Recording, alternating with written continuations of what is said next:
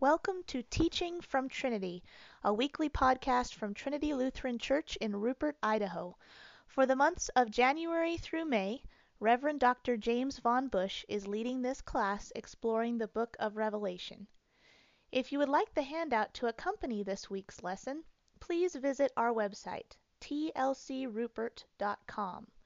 You can find them on the virtual attendance page under the Home tab. Thank you for listening. Let's pray. Father in heaven, we thank you for today. For your mercy is new every morning, your grace is abundant, and Father, you invite us into relationship with you again. And so you bestow upon us wonderful graces and your love, and help us to remember, even now as we look into the book of Revelation again, help us to remember that you are intimately involved in each one of our lives, in the lives of those around us, and you are also involved in the great picture of your church and what's happening in this world and what's happening in the eternal world. And Father, that's just too much for us to understand. And, and so we ask, Lord, that you would help us to see you, to see Jesus. And so it's in his name that we pray. Amen. Amen. And with that in mind, just a reminder the book of Revelation is about Jesus. There's a whole lot going on and a whole lot being pictured and described for us in poetic and figurative terms. It requires faith and imagination. Imagination guided by faith. But always realizing that this is about Jesus. And the opening verse in the opening chapter, the revelation of Jesus Christ, which God gave him to show to his servants the things that must soon take place. It's a revelation of Jesus Christ, and in his grace, he is revealing to his servants what must soon take place. Jesus didn't owe any of us anything, he didn't owe us an explanation. He doesn't have to tell us what's happened, what's happening, what's going to happen. Everything in here is to be received as grace. That God is giving us something that is completely undeserved. And to keep in mind of who this is written to, the servants of Jesus Christ. So, it will make even less sense to those who are not his servants. But because he has given it to his servants, he's also going to give us some understanding in it as well. And that's what we're looking for, and hoping that in this context, we see Jesus more clearly. We understand a little bit more about what's important to him and what he's been doing, what he is doing, and what he will continue to do. So, my opening question How far will God go to bring people to repentance? How far will God go to bring people to repentance? Think about this in your own context, personal context, for a minute. If something's really important to you, how far will you go to make it happen? How much would you invest? What would you risk? What would you, what would you do if it was something really important to you? How far would you go? Are there limits to what you would do? Would you get to a point where you'd say, ah, it's too much? I'm not going any further. Now, there's some things in life that you really don't want to begin, right? You don't even want to start. it's like, can I avoid that? But if it's something important to you, what would you do to make it happen? The follow up question to that is Is it worth it? If you're in this context, if you're thinking, how far would you go? How much would you invest? What would you do? What would you risk? Is it worth it? And we'll have that question pop up in our own endeavors from time to time when we've something's been really important to us and we've invested in it, we've been giving to it, and we've been trying to make it happen, and then we realize, you know, there is a pretty significant cost to this. This is pretty hard. This is maybe harder than we thought it was going to be. It's going to cost us more than we thought it would cost us. It's going to require more time than we thought it would require. It's going to hurt a little more than we thought it would hurt. And then we start to question is it worth it? Is it really worth it? I thought it was really important. I was going to go all the way with this. And now I'm not so sure. And so we start to question is it worth it? I look at that question from a different perspective, and how far will He go to get us to come to Him? And, know, He can take us to the point where we break. We just can't do anymore. I think, Mel, that's the question, right? I mean, how far will God go to call us? How far will He go to get us back? How far will He go to bring us to repentance? That is the critical question. And it's an important question for understanding the book of Revelation. How far will God go to bring us to repentance? To bring us to faith in His Son, Jesus Christ, for the things that He has done, the work that He has accomplished, and what He's doing now? How far will He go? We'll look at that, and in our own mind, we'll make our decision about how far am I willing to go to accomplish something. The question is, how far will God go? And it will sometimes be a rough road.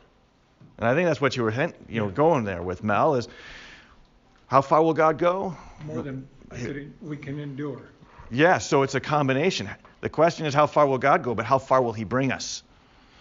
What will he do in our lives to bring us to that point of repentance? How important is your repentance to God? That's the question that you brought us to, Mel. How important is your repentance to God? How important is your neighbor's repentance to God? How important is your family member's repentance to God? How important? How do, you, how do you think, right? That's the question. And is it worth it? Is their repentance, is their coming to faith in Jesus Christ worth how much? Jesus Christ died on the cross for it.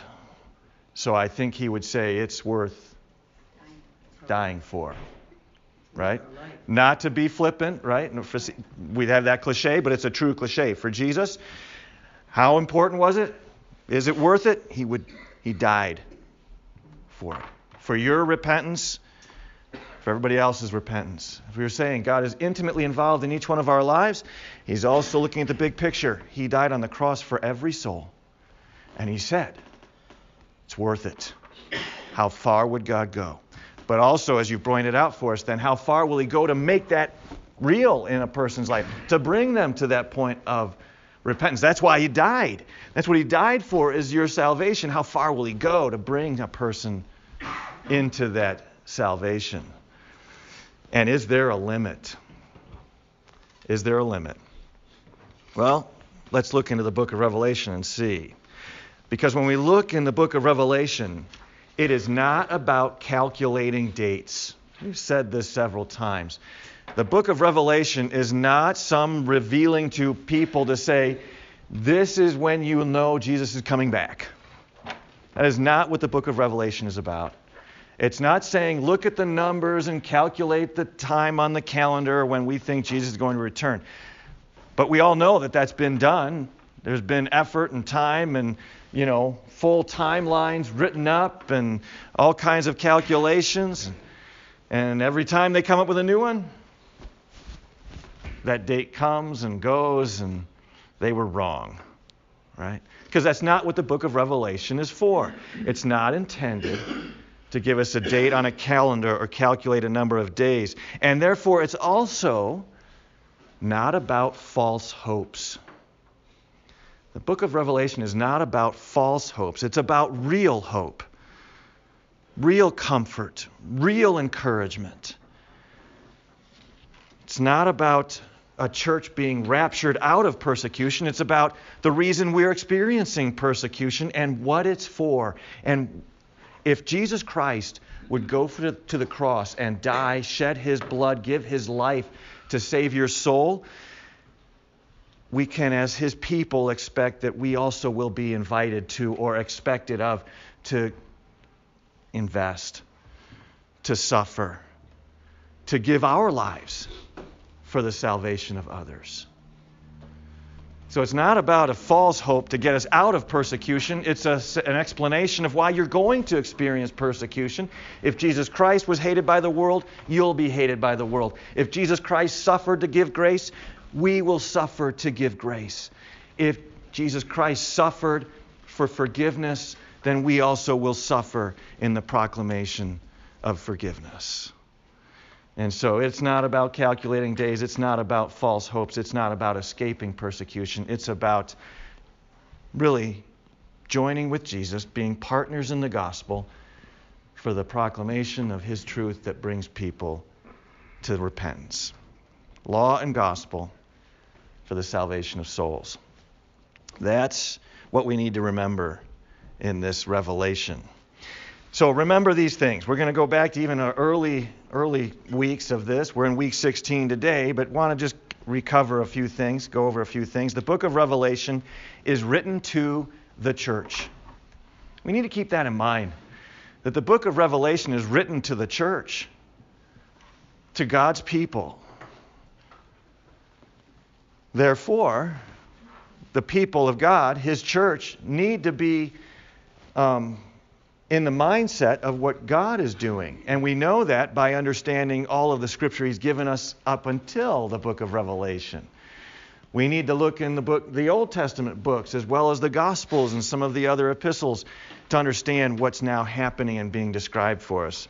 Because all those books, all that information is written to God's people, the church.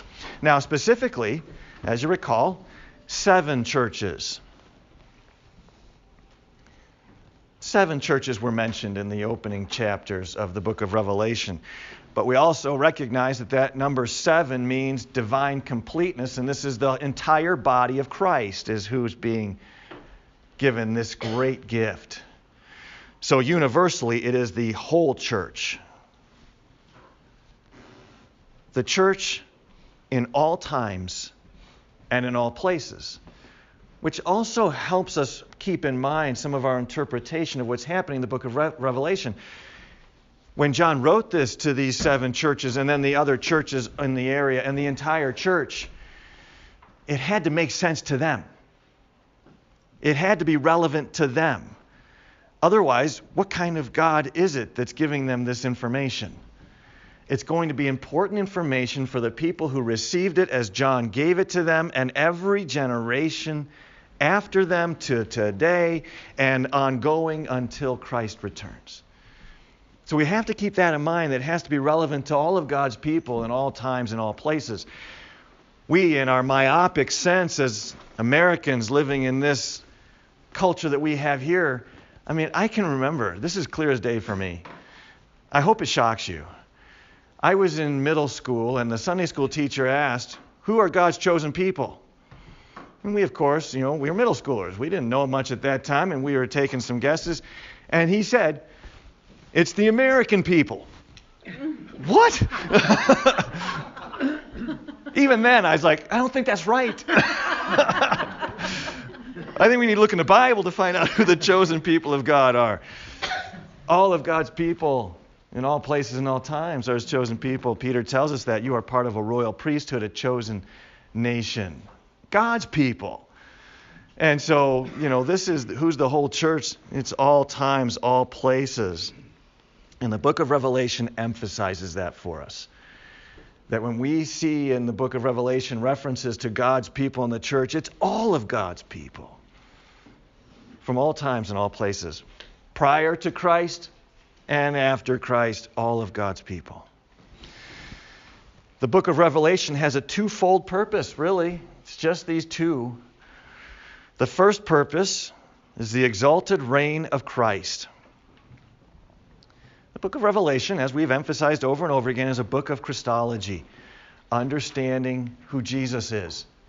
Much fuller sense than even what we can recognize from the four Gospels, because the four Gospels focused on Christ on his time, during his time on earth. The book of Revelation expands our understanding and view of who Christ is, bigger and more than we could ever imagine. He is the omnipotent, omniscient God, sovereign over all. And so it is the exalted reign of Christ. Important for us as His church to remember that. We don't serve a defeated Savior, we serve a victorious Savior. We serve a ruling King. I think sometimes church members start to cower and shrink and live in fear even though we serve an almighty Savior, the risen King. And so I think book of Revelation helps us recognize who he is and therefore who we are. As his servants. The book of Revelation is written so that the revelation of Jesus Christ, which God gave him to show his servants, that's us. We are servants of the risen Savior. And the second purpose, therefore, is the church and her mission. Clearly revealed to us in the book of Revelation is the church's mission. And it is given to us by Jesus himself. Just like he, when, when he ascended into heaven and he says to the disciples that are gathered around here, all authority. Now, our minds will immediately jump to the book of Revelation now from this point forward. When Jesus says, All authority in heaven and on earth has been given to me. Wow. That will be mind blowing every time we hear that phrase when we consider the authority that has been given to Christ. He's the only one who could open the seals. He's the only one who could open the scroll. He's the only one who has the keys. He's the only one. And so our mind will just, and it will give us comfort and strength, drive out fear when we recognize the Lamb that was slain, the Almighty and victory, victorious Christ, is my Savior, my Good Shepherd, the one who loves me infinitely and loves you infinitely. So our minds will go there. And then, because of that, he says, and I've got a mission for you. Go and make disciples of all nations. No small task. How far will he go? How far will Jesus go to bring people from all nations into his kingdom? And so he says to his disciples, including you and me, go and make disciples. That is the mission. So the book of Revelation has a unique perspective. It's written to the church, a twofold purpose and a unique perspective. In fact, the book of Revelation might be the most evangelistic book of the Bible. It might be one of the most confusing, but it is maybe quite possibly one of the most evangel- evangel- evangelistic books. I'll get that right, the right syllable. Evangelistic salvation history from the perspective of heaven. Now, it's woven in through all of the books of the Bible, the salvation story from heaven. In fact, in Genesis chapter 49 and 50, the conclusion of Joseph's story with his brothers who sold him into slavery and really wanted to kill him, but then he ends up in Potiphar's house, framed by Potiphar's wife, ends up in the dungeon, then is second only to Pharaoh in Egypt, and what does he say to his brothers? You meant evil, but God meant it to save. He meant it for salvation. And not only for salvation of all these people, but salvation for you, the ones who wanted to kill me. And so we see these glimpses of salvation history throughout all of the scriptures. And it's a capstone. I mean, it's full on in the book of Revelation. It's all about salvation and from the perspective of heaven. It includes the past, sorry, past, present, and future, and a lot of present. Sure, it talks about what Christ has already accomplished. It talks about what Christ is going to do in the future. But mostly what we see in the book of Revelation is what Jesus is doing right now. Right now to bring people to repentance. It is ongoing and continuous, is the idea here. Even as God introduces himself, can't grow weary of saying this, he introduces himself as the God who was, the God who is, the God who is to come. He is actively, ongoing, and continuously doing things in us and in our world. This unique perspective is that it describes judgment and salvation. Judgment and salvation. In close proximity, sometimes in the same moments, in the same story, but with some stark contrast. And in our civilized mindset and wanting to believe that God would never judge anyone, we think, well, that can't be it. That can't be what he means. We've got to give it a kinder, gentler approach to it. But then we are, we are actually speaking falsely about God. In this book, he says, and then we can look throughout the scriptures and see, oh, yes, it's always side by side judgment and salvation, law and grace together and it utilizes imagery and figurative language and poetry. I think one of the reasons God does this, one is because it's just too big, right? How are you going to describe heaven in some kind of, as soon as you put it into words, you confine it. But I think also he does this to remind us of how puny we are. And the significant calling he has for us. So both and. Really, I mean, really, in the scope of things, I think we'd agree we're pretty small. And yet God calls us to be part of the biggest thing ever the salvation of souls. He encourages us to walk by faith. Walk by faith. We want to see it we want to have it explained to us. We want to be able to understand it. Then we'll believe it. Oh, wait. That's, belief is out of the equation if you can understand it, if you can know it, if you can do it. So then it doesn't require faith anymore. And I think one of the reasons God does it this way in the book of Revelation is to remind us that we walk by faith. We walk by faith until that moment when we are in His literal presence, and then we won't need faith anymore. But for this time, walking by faith is super important. It's how the church lives in relationship with the Savior. And so this is very different than our Western way of thinking. The figurative language, the imagination, the walking by faith. We want it explained to us, and God says, I don't know, maybe He has a little, little fun with this. Sure, I'll explain it to you. Here you go. Have fun with that one. But I think, again, it's really about walking by faith. Let's talk about numbers for a minute because we get introduced to some new numbers in this section of the book of Revelation.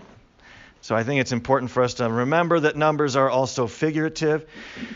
We'll hear about 42 months, 1,260 days, 3.5 years. Somebody already knows the answer. They're all the same. 42 months is three and a half years, is 1,260 days. They're really all the same length of time. So we must ask, why wouldn't God just say the same one every time? Is he trying to confuse us? Well, I think maybe it's part of that idea of trying to prevent us from calculating out a specific day. Just reminding us that whether it's three and a half years or 1,260 days, it's still His time that we're talking about. It's in His time. And then we have, just to make it even more confusing, we have three and a half, the same number, but now it's days. In the scope of everything that's happening in the book of Revelation, is it really going to be boiled down to three and a half days? So, what's the point there? And then we get this last phrase, doesn't even use numbers time, times, and half a time.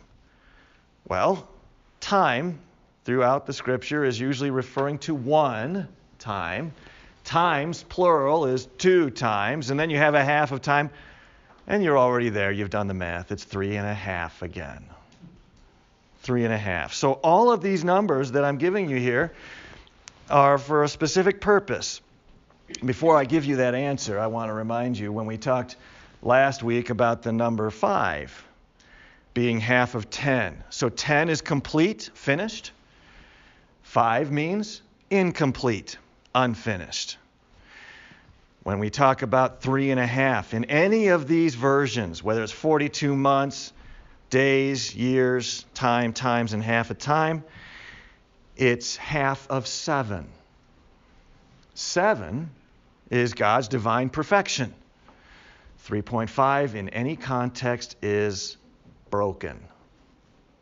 That's what it means. Every time one of these numbers is listed out, it's referring to something that's broken. Half of seven. Seven, divine perfection. Now we have something broken. So keep that in mind as we go through it. Because what we'll see is when we hear these numbers referenced for us, it's going to refer to things like man's rebellion or our unrepentant hearts, pride, or the persecution that is being, you know, coming upon the church, and ultimately broken relationships. So when we hear this idea of brokenness, that's where we want to see what God is referring to in these verses and these chapters is there's something broken. What's he talking about? What's the brokenness being identified? Because ultimately, from the beginning, once Adam and Eve sinned in the Garden of Eden, we're all broken. And most importantly, our relationship with God is broken, severed. And He's been working towards restoration and reconciliation ever since. Now, when we talk about brokenness, even that gets a little bit challenging for us. Because here's how the progression typically goes with brokenness we can see it in the garden, and we can see it everywhere around us. The first thing we do when we recognize our brokenness is we hide it. We don't want anybody else to see our brokenness. And so we put quite a bit of energy and emphasis into hiding our brokenness, keeping our brokenness internal and in the shadows and not letting anybody else see it. But quite often that brokenness gets exposed. So what's the next thing we do? We blame somebody else for it. We blame somebody else for our brokenness. And then what happens after that is it's, well, it's in the open now, so I'm going to go ahead and be in the open with it. No reason to hide it anymore. So I'll just live however I want to live, and I'll actually put my brokenness on display. And after that, we start to approve of brokenness. And Paul talks about this. He says, Not only are you doing it, but you approve of those who are doing it. Maybe you're not doing it yourself, but you say, Oh, it's okay. We tolerate, we put up with, we say it's okay, it's just them, it's who they are. And so we approve of brokenness. What's the problem with that? is each step of the way we move people further away from repentance. As soon as we tell somebody, your brokenness is okay, we have sealed the deal and said, you don't need a Savior. You don't have anything that needs to be forgiven. And they won't hear the need for a Savior and they won't turn in faith to Christ. And what did we just say? The whole point of what God is doing here is to bring people to repentance. How far will He go? And yet, then, sometimes, well intentioned, well meaning people, even His people, will say, That's okay. That's okay. It's just who you are. It's just, you know, and we approve. And then the next step is to enjoy brokenness. Now, tell me that that's not real to enjoy it, to enjoy brokenness. That is where it ends up. And when people are in that state, how will they hear their need for a Savior? How will they understand that because of their brokenness, Christ died on the cross? They'll say, I don't need forgiven. It's okay. God just has to accept me the way I am. In fact, I don't need God. Fred? You just explained the whole situation of the world today. In less than five minutes. Explain the whole situation of the world in less than five minutes. Ouch. Thanks, Fred. and all time. All times. Yes, this is not just now. We historically, this is throughout history, and it you know it doesn't take a whole lot to see this pattern flow all, like I said, it started in the garden, started in the garden, and has not changed ever since. Except, except where the gospel has penetrated. Where the gospel is victorious in people's lives, it changes. So, just a quick summary of the fifth trumpet. I just want to remind you where we are here. The first woe. Remember that eagle flies across and says here are three woes coming up trumpets 5, 6, and 7. And so the first one is smoke and locust scorpions. Remember, it's that kind of combination of locusts and scorpions. Once again, proving that this is unearthly, it is something supernatural, and it's for torment. The locust scorpion and the smoke that darkened the skies and blocked the sun was to torment people. That's why they were released when that fifth trumpet was sounded, they were released from the bottomless pit to torment people, specifically not kill them, but to torment them, to bring them to repentance. That is the divine judgment, bringing them to repentance.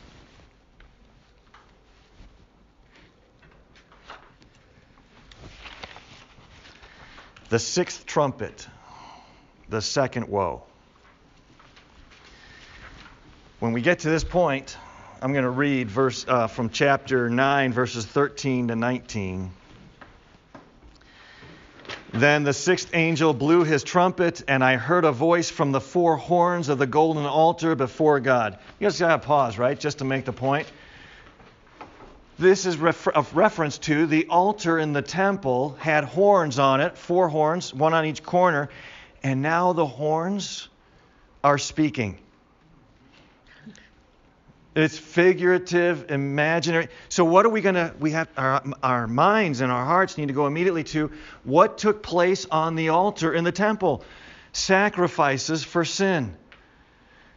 The animal's blood was shed and the animal was killed for the sacrifice to be made for sins so that people could be atoned for and forgiven. And now that altar, the four horns of that altar are speaking, declaring a message. So we have to keep that in mind.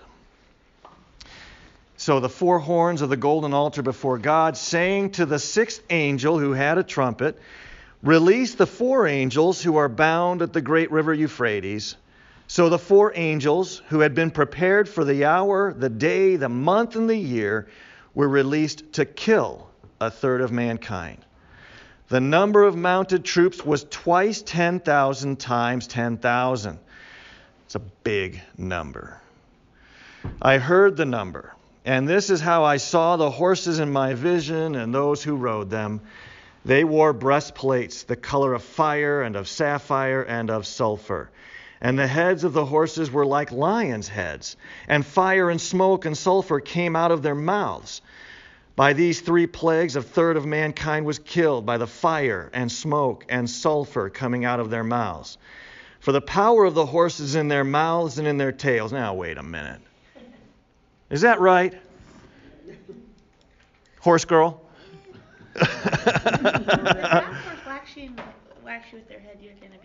Okay, fair enough. But it wasn't whacking you with your head, it says it's coming out of their mouth. I always thought the power of the horses was in their legs and hooves. Am I am I mistaken? I know I grew up in Chicago, but you know, it pretty vicious fight too. Oh, I guess they could, right? Okay. Especially if you're lions, if you're the head of the horse is a lion. Mm-hmm. Yeah. So, for the power of the horses is in their mouths and in their tails, for their tails were like serpents with heads, and by means of them they wound. The rest of mankind who were not killed by these plagues did not repent of the works of their hands, nor give up worshiping demons and idols of gold and silver and bronze and stone and wood, which cannot see or hear or walk. Nor did they repent of their murders, of their sorceries, or their uh, sexual immorality, or their thefts. So, the first thing we see here the four angels that the trumpet calls to is the entire cavalry. John says this is a huge number. Twice 10,000 times 10,000. It's a huge number. It's the entire cavalry. 10, right? 10, 10, 10. In fact, I've I didn't do the math on this, but I read in one of the commentaries it's 10 to the eighth power. It's a lot of tens. Very complete. It's the entire cavalry being sent out on mounted horseback as a military force. This is a big deal. They've been released with the sounding of the trumpet. The trumpets are the signals. This is a wartime imagery. And they've been released.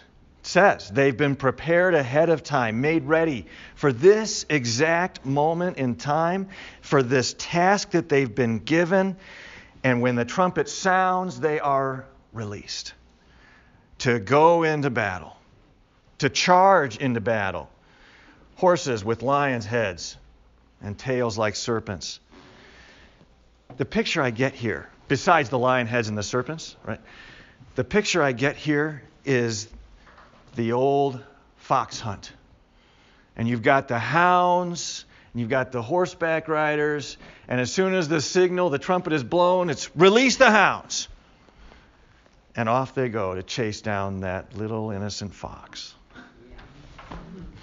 that's been raiding the hen house. isn't I know, isn't that something? Yeah. but that's the idea really is they've been there waiting ready for this exact moment for the trumpet to sound and as soon as the trumpet is sounded military advance the entire force. Take a note of the breastplates, because obviously they're described for us in some detail. Three colors are identified.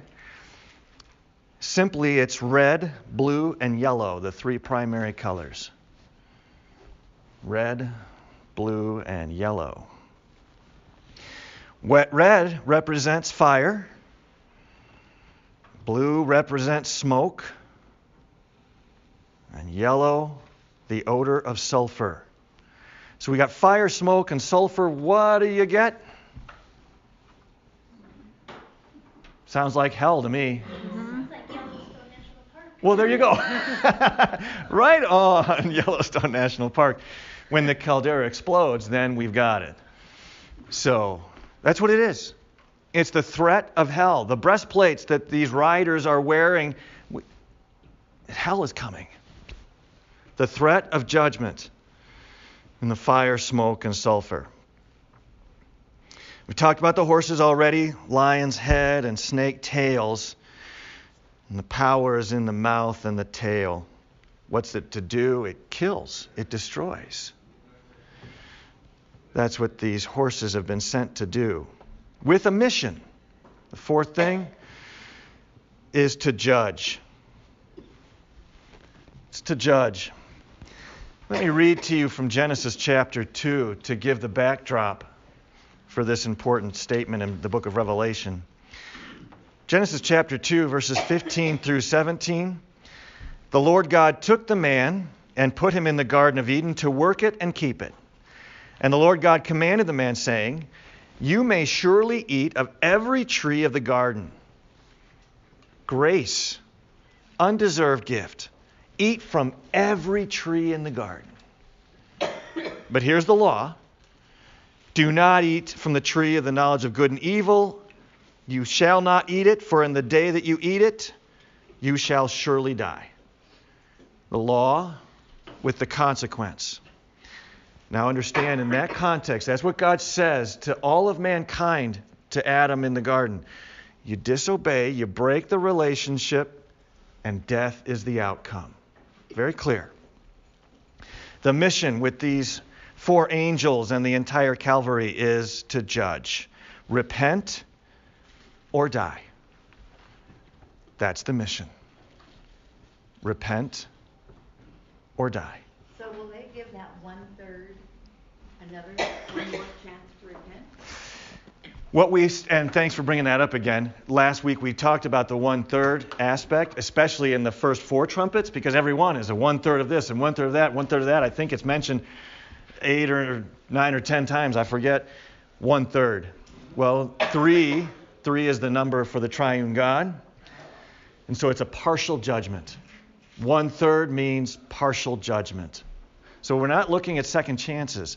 What we're saying is, what the book of Revelation is indicating for us is that God is sending this with this trumpet out. It is a mission, and a, there's a partial judgment taking place here. That's why it's the threat of hell. There's more to come. Does that help? Yeah. Okay. Thanks for that clarifying question. Uh huh. Um, so you had said earlier that uh, Book of Revelation is about past, present, mostly present, future.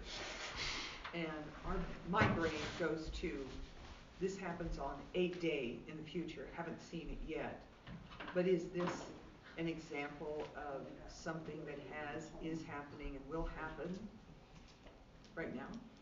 I mean, really? The the correct. I mean the simple. I'm not going to say correct. Okay. The simple answer is yes. Okay. It has happened. It is happening, and it will continue to happen because every time somebody dies separated from God, they're separated from Him forever. Okay.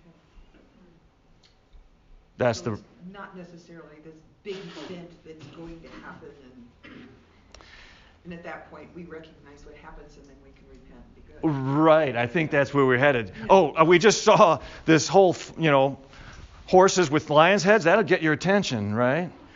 Okay, now we just saw a third of the population die. Okay, now I'm going to repent. But what did we read at the end? They didn't repent. They continued in their brokenness and they rebelled against God continually. So, to answer your question, Cindy, is this something that has happened, is happening, or is going to happen? The answer is yes. Because every time a soul departs not trusting in Christ for salvation, they're condemned. Can I say And- something? Sure. Me and Ed was sitting at the table, and he wasn't doing real well. This was like two days before.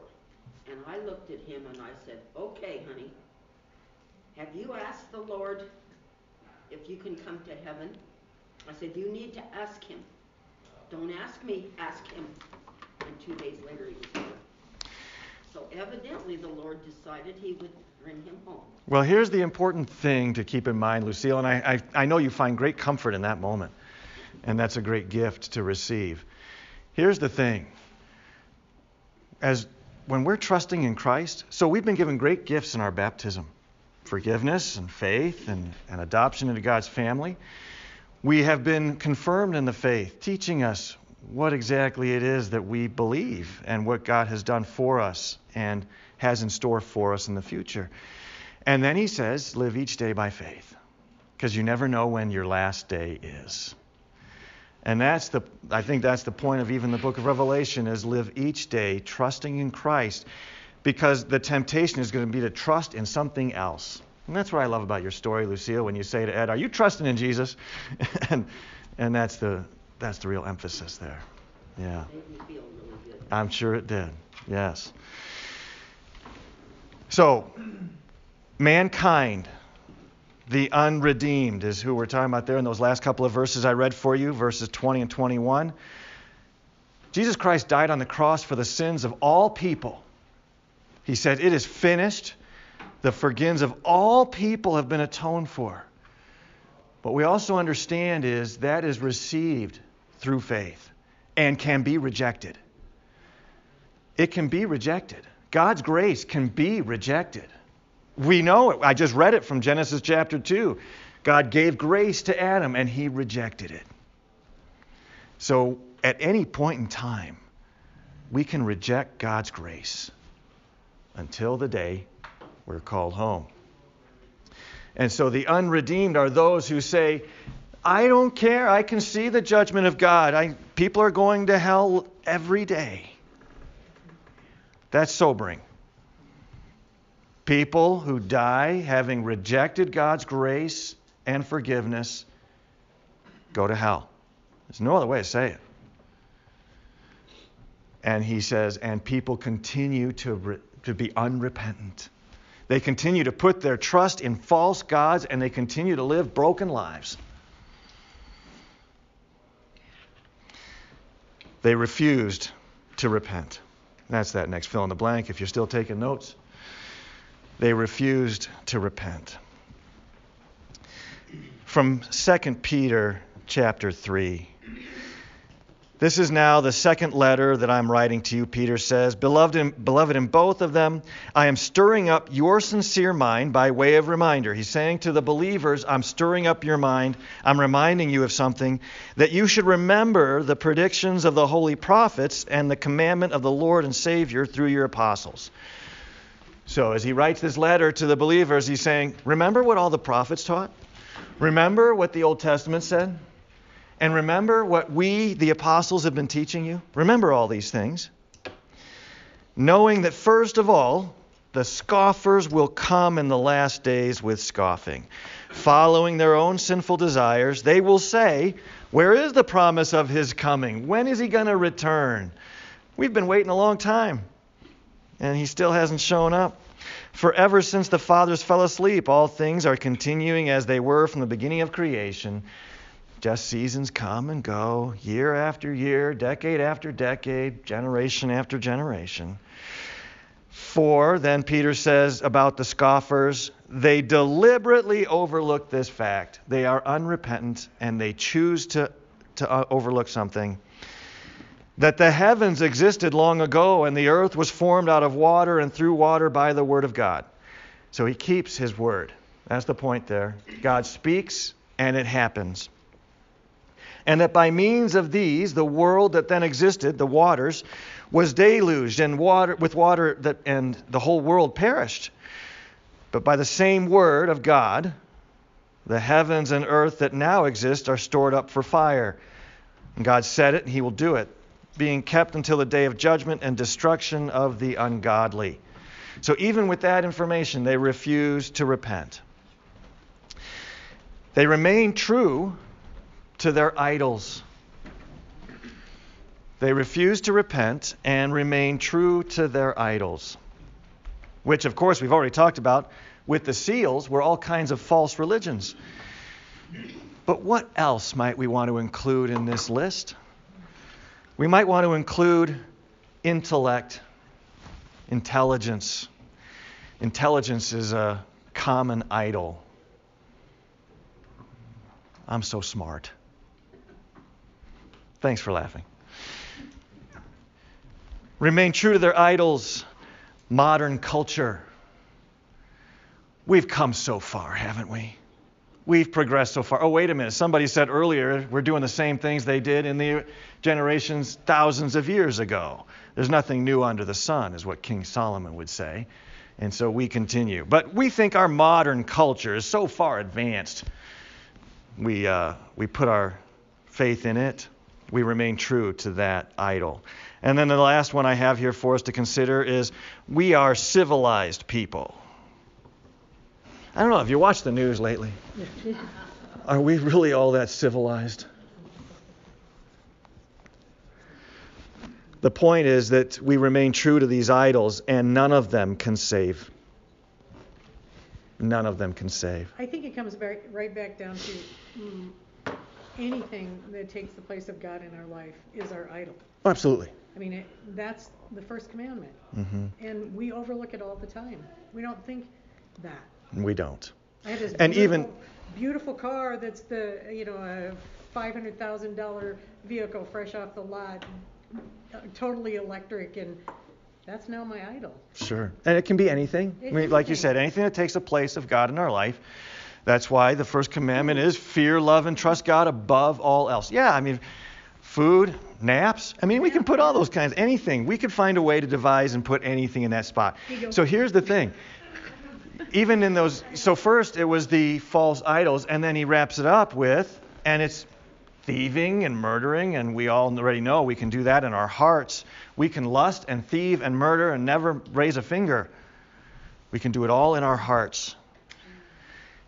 And it's interesting that when people talk about religion, there's that idea of, you know, there's lots of paths and trails up the mountain. You can take any one of those paths, any one of those religions, and they'll get you all to the same place. And yet we know the scriptures are clear that is not the case. There is only one name by which we can be saved, and that's Jesus. Now, in contrast to that, keep that same motif of the mountain for a minute, there are any number of paths up that mountain. It could be intellect, it could be possessions, it could be skill sets, it could be. And what's at the top of that mountain? Ourselves. We can take any number of pathways to worship ourselves an idol and make ourselves our own God. But there is only one path to Jesus, to heaven. So interesting, right? Ironic how that's. But that's uh, that's not exactly was in my notes. But that was we won't charge extra for that one. Okay. All right, let's. So again, these are all false. They cannot save, and yet people continue to to put their trust in them. The angel and a little scroll. Chapter 10. Then I saw another mighty angel coming down from heaven, wrapped in. I mean, there's a lot of activity going on here. Angels here and there and doing all kinds of things and blowing trumpets and waiting to ride out on horses. And, and now we have this one another mighty angel coming down from heaven, wrapped in a cloud with a rainbow over his head, and his face was like the sun, and his legs like pillars of fire. He had a little scroll open in his hand. Notice this one is already open. The first scroll was closed, and only Jesus could open it. And he set his right foot on the sea and his left foot on the land, and called out with a loud voice, like a lion roaring. When he called out, the seven thunders sounded, and when the seven thunders had sounded, I was about to write, but I heard a voice from heaven saying, Don't. Seal up what the seven thunders have said, and do not write it down. And the angel, when I saw the angel whom I saw standing on the sea and on the land, raised his right hand to heaven and swore by him who lives forever and ever, who created heaven and what is in it, the earth and what is in it, the sea and what is in it, that there would be no more delay. But in the days of the trumpet call to be sounded by the seventh angel, the mystery of God would be fulfilled, just as he announced to his servants, the prophets. All right. So, this angel, what a picture. This is a powerful, it says, mighty angel. And where does he stand? One foot on the sea, one foot on the land. It's a message for the entire world. This message in this open little scroll is for the entire world. He stands, and the actual word there, and I have it written for you, he hollers. He says with a loud voice, and you have all this seven thunders and all this roaring lion. He's hollering, is the word that is used in this text. So he stands there with one foot on the sea, one foot on the land, and he hollers and he swears an oath to who? The Almighty God. The one who lives forever, the one who created everything, and all that is in it he swears an oath to fulfill a promise. And then, as John is getting ready to write down some things, he is told not to, because some things are kept hidden. God doesn't play with all his ta- cards on the table. He is fully trustworthy. He is completely honest, but he doesn't tell us everything. Thanks be to God. Yes. He does not tell us everything. And here's a perfect moment where John is, I mean, he's been told over and over again write these things down, write these things down, write these things down. Don't write this one down. You have to wait for God to finally complete it. So some things God keeps hidden. We aren't supposed to know. We're told in the Old Testament, His ways are higher than our ways, His thoughts are so much greater than our thoughts. And so He doesn't tell us everything. And for the person who kind of demands, no, God should tell me everything, He must tell me everything, I'm not going to believe Him or trust Him until He tells me everything, is a fool. And you cannot live by faith if you've been told everything. Well, right. Yeah, I mean, we always think this. And that's what Satan's temptation in the garden was to Adam and Eve. He says, God's holding out on you. He hasn't told you everything. And their answer should have been, You're right. He hasn't told me everything. He's told me what I need to know. And I'm going to trust Him. And I'm going to trust in His wisdom. I'm going to trust in His love. I'm going to trust in His grace. I'm going to trust Him. But instead, the serpent was able to get in there and say, Don't trust Him. Don't trust His love. Don't trust His faithfulness. Don't trust Him telling the truth. He's not going to kill you. You won't die if you do if you disobey. Common theme. Yeah, Beth?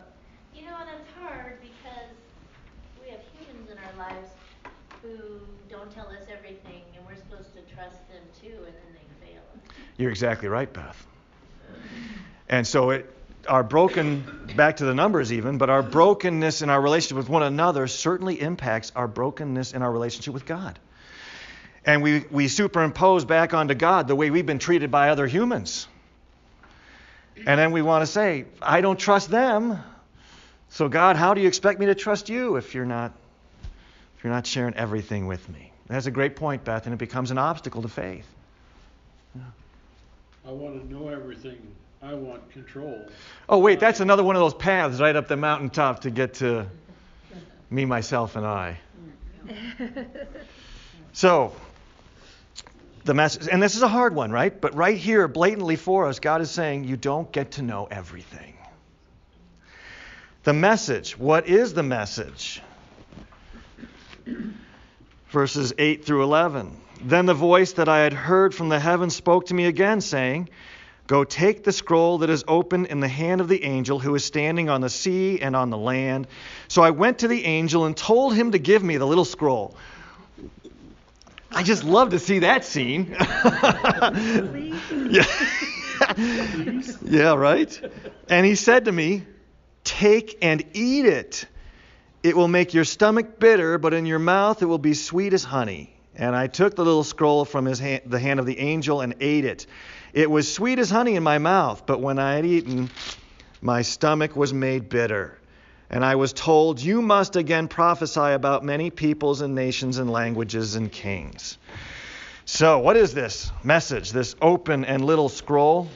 I'd like to remind us of what Jesus said in Matthew chapter 18. At that time, the disciples came to Jesus saying, Who is the greatest in the kingdom of heaven? And Jesus, calling to him a child, put him in the midst of them and said, Truly I say to you, unless you turn and become like children, you will never enter the kingdom of heaven. Whoever humbles himself like this child is the greatest in the kingdom of heaven. This little scroll that John says to the mighty angel, Give it to me. Well, because God, of course, told him to do that. Go ahead and be brave and courageous if you're doing what God told you to do. But he says, Here, give me the scroll. And he receives it with a childlike faith. He receives it. The angel says, Here, you're going to take it. You're going to take it in. That's the first fill in the blank. You're going to take it in.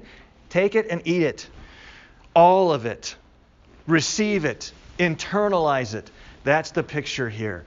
When the angel says, Take this scroll and eat it, it's part of you now. You've taken it in. It is both bitter and sweet. This little scroll is law and gospel. It is bitter. To have our brokenness and our sins pointed out and the judgment we deserve is bitter. So bitter. It is hard to swallow. It is hard to swallow.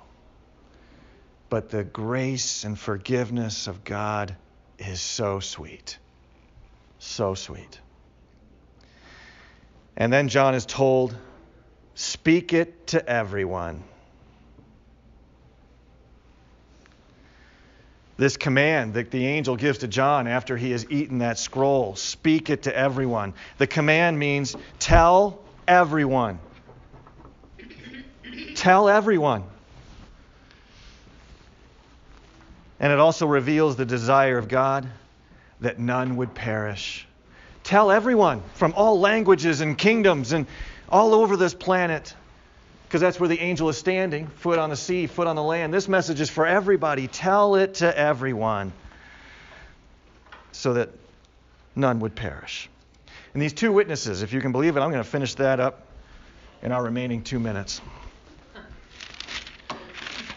Verses 11, I mean, yeah, verses 1 through 14 of chapter 11. Then I looked, and behold, on Mount Zion stood the Lamb, and with him 144,000 who had his name and his father's name written on their foreheads. These are the redeemed. And I heard a voice from heaven like the roar of many waters, and like the sound of loud thunder. The voice I heard was like the sound of harpists playing on their harps. And they were singing a new song before the throne, and before the four living creatures, and before the elders.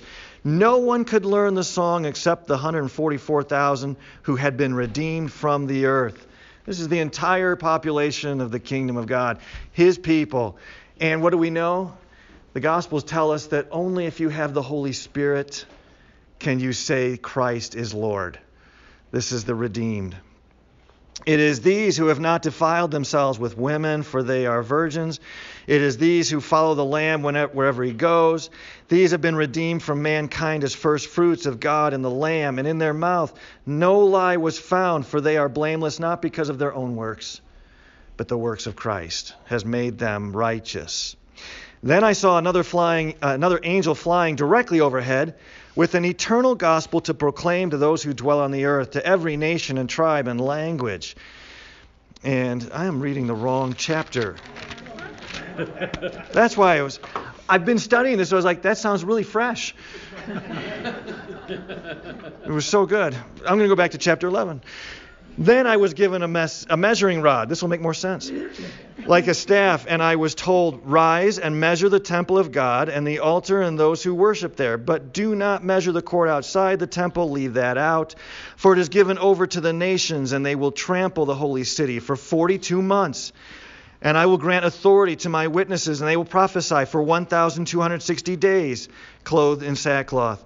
These are the two olive trees and the two lampstands that stand before the Lord of the earth. And if anyone would harm them, fire pours from their mouth and consumes their foes. That's judgment. That's the picture of judgment. If anyone would harm them, this is how he is doomed to be killed.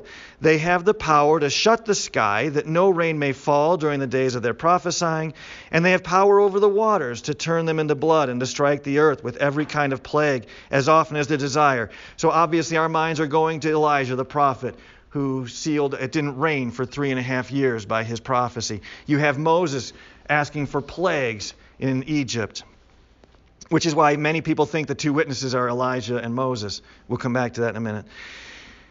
And when they have finished their testimony, the beast that rises from the bottomless pit will make war on them and conquer them and kill them, and their dead bodies will lie in the street of the great city that symbolically is called Sodom and Egypt, where the Lord was crucified. Now that's Jerusalem. For three and a half days, some from the peoples and tribes and languages and nations will gaze at their dead bodies and refuse to let them be placed in a tomb. And those who dwell on the earth will rejoice over them and make merry and exchange presents because these two prophets had been a torment to those who dwell on the earth. But after three and a half days, a breath of life from God will, will enter them. And they stood up on their feet, and great fear fell on those who saw them. Then they heard a loud voice from heaven saying to them, Come up here. And they went up to heaven in a cloud, and their enemies watched them. And at that hour there was a great earthquake, and a tenth of the city fell. 7,000 people were killed in the earthquake, and the rest were terrified and gave glory to the God of heaven. So, like I said, now I just used up a couple extra minutes. Um, there's going to be more that gets unpacked about these two witnesses in next week and the week to come. But just a few things to note here this idea of measurement. He gives John a measuring rod to go measure the city, but we're never given the measurement. We're never told what it does. Other than this, it separates. You heard, he says you, you measure this part and you separate it from the other part. There is a distinct separation. That's what this measurement is about. This idea of legal testimony.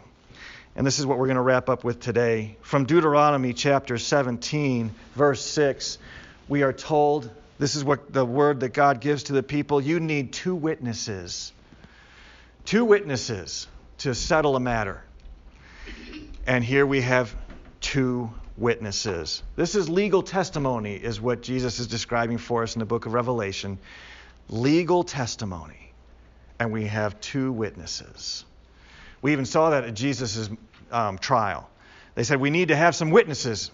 We even found a couple of witnesses who said, We heard this thing.